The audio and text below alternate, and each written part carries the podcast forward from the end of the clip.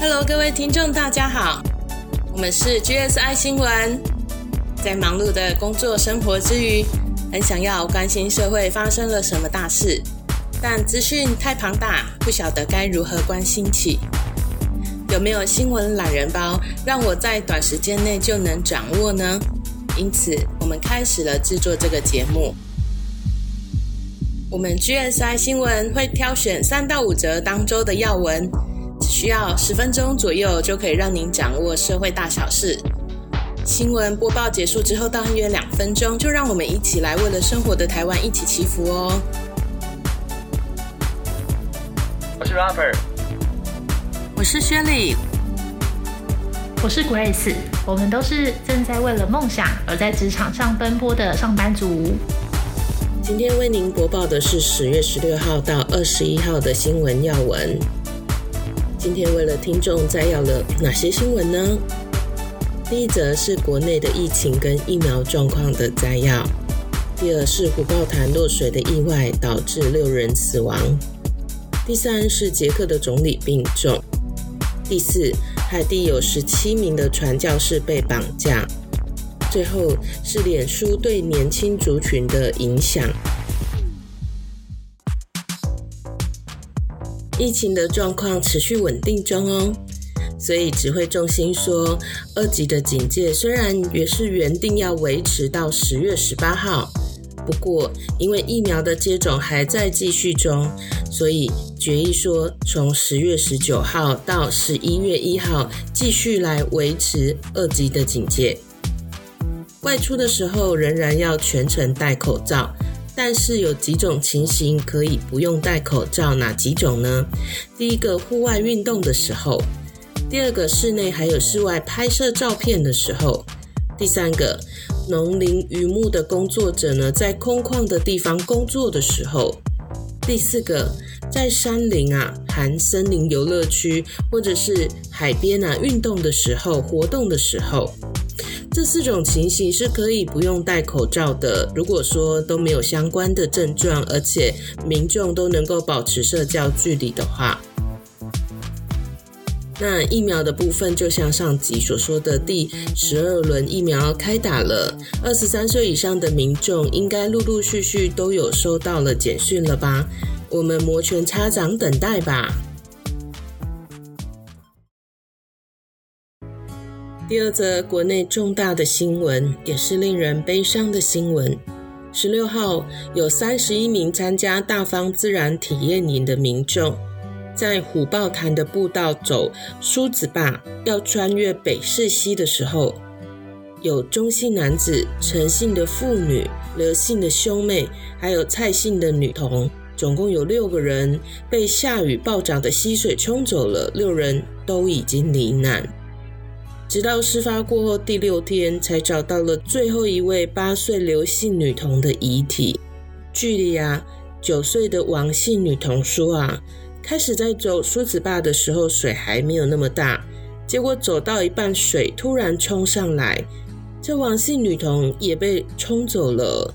但是她马上抓住树干，发现旁边有一颗大石头，不过力气不够，爬不上去，所以改从背包里拿出外套穿上，然后拿出哨子来吹哨，引起其他的人注意。因为这样关系。所以他被救上来，同行的家长们都说这真的是奇迹啊！但是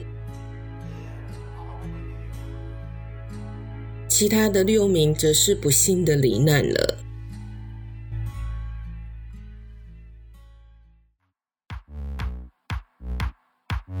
好的，下一则新闻，我们来关心国际要闻：捷克总统齐曼 （Zeman）。本月十日被紧急送往医院救治，是捷克大选的次日。齐曼原定要在选后主持相关政党之间的谈判，以组成新政府。不过十月十九日，国会参议院议长维特奇 （Vistacher） 说，军事大学医院坚称齐曼总统的健康状况使他无法履行职务，所以对记者说，现在是考虑透过宪法条文。来将总统职权移交给国会议长和总理的时候了。报道完捷克的状况，我们顺带提一下，最近南韩政党也在为了明年三月九号的总统大选来推派候选人哦。接下来我们来看海地。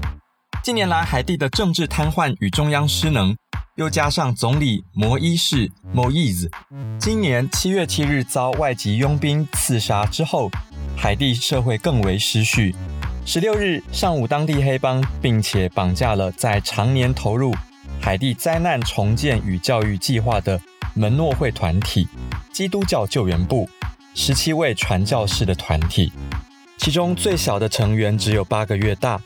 十九日，凶手要求相关单位为这十七人要支付总价一千七百万美金的现金赎款，也就是一人一千万美金。不过，美国联邦政府与负责出面的 FBI 则坚持，美国不能也不会向绑匪付钱。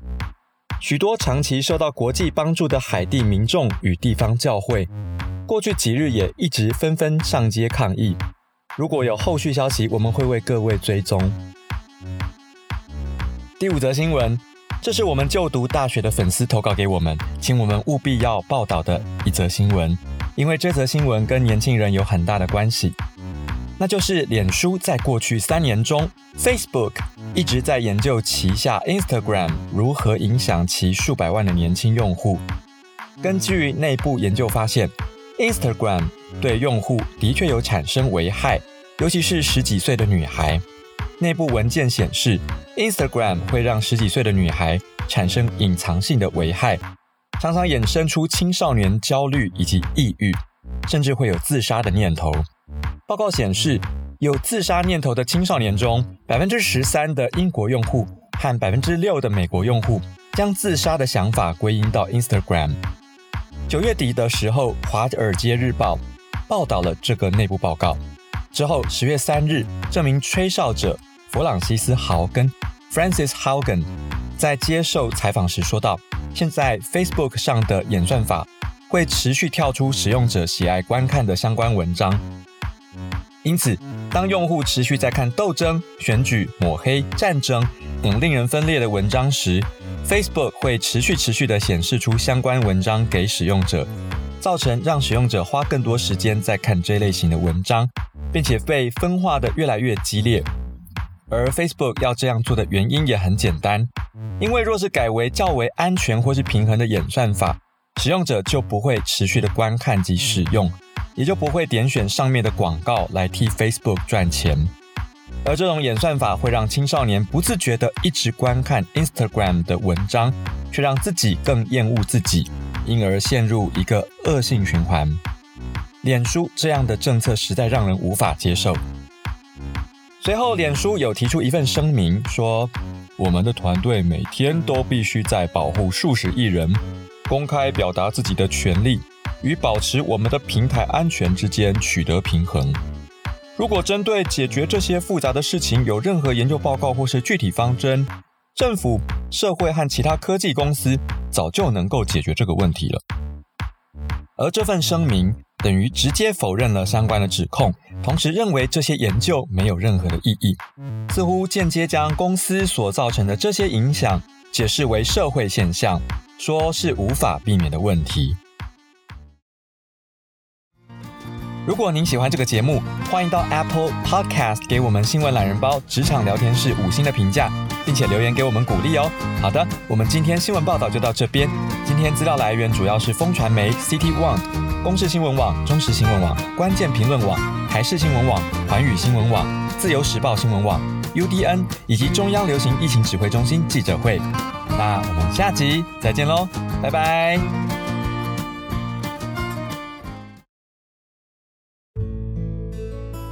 接下来会帮这些新闻祷告，因为人的界限就是神的开始。那些超过我们能力所能处理的问题，也请神来帮忙。这也是每个人都可以为这世界做的事。不过，如果信仰不同，也非常感谢你听到这，我们就下周见喽。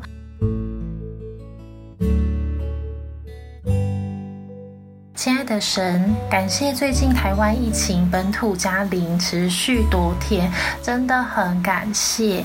那这边呢，想要为一些悲伤的事件祷告，请神怜悯在虎豹台意外冲走的六名罹难者的灵魂，可以去到好的灵界，也请圣灵安慰家属悲痛的内心，希望伤口能够早日愈合，也希望因为国外有些国家过得好辛苦，那像海地总统。被杀之后，当地黑帮还绑架过去帮忙灾难重建的传教士团体。神啊，他们明明是公益的，然后为了去帮忙才到那个当地，但却反而被欺负。因为生命好宝贵，请神一定要保护他们。也希望恶人被绳之以法，并且体会到自己的错误，回心转意。那现在这个网络的世界日新月异，其中呢也有被滥用的部分。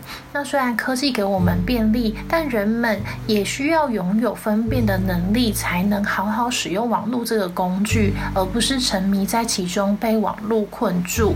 那以年龄层来说，青少年更会受到这些网络的诱惑。那这些年轻人的未来呢，将会成为每一个国家的未来。所以神创。造人的脑是听到什么、看到什么就会长成什么样子，因此好的成长环境非常重要。希望网络的环境能够由国家或政府协助把关，产出更多有意义、良善的内容，保护我们的孩子能成长为有人格、良善、想为了公众利益和社会付出的人，这样世界的未来才能够更充满希望。那如果没有祷告的地方，请圣灵都能够帮忙补充，奉得圣主的名。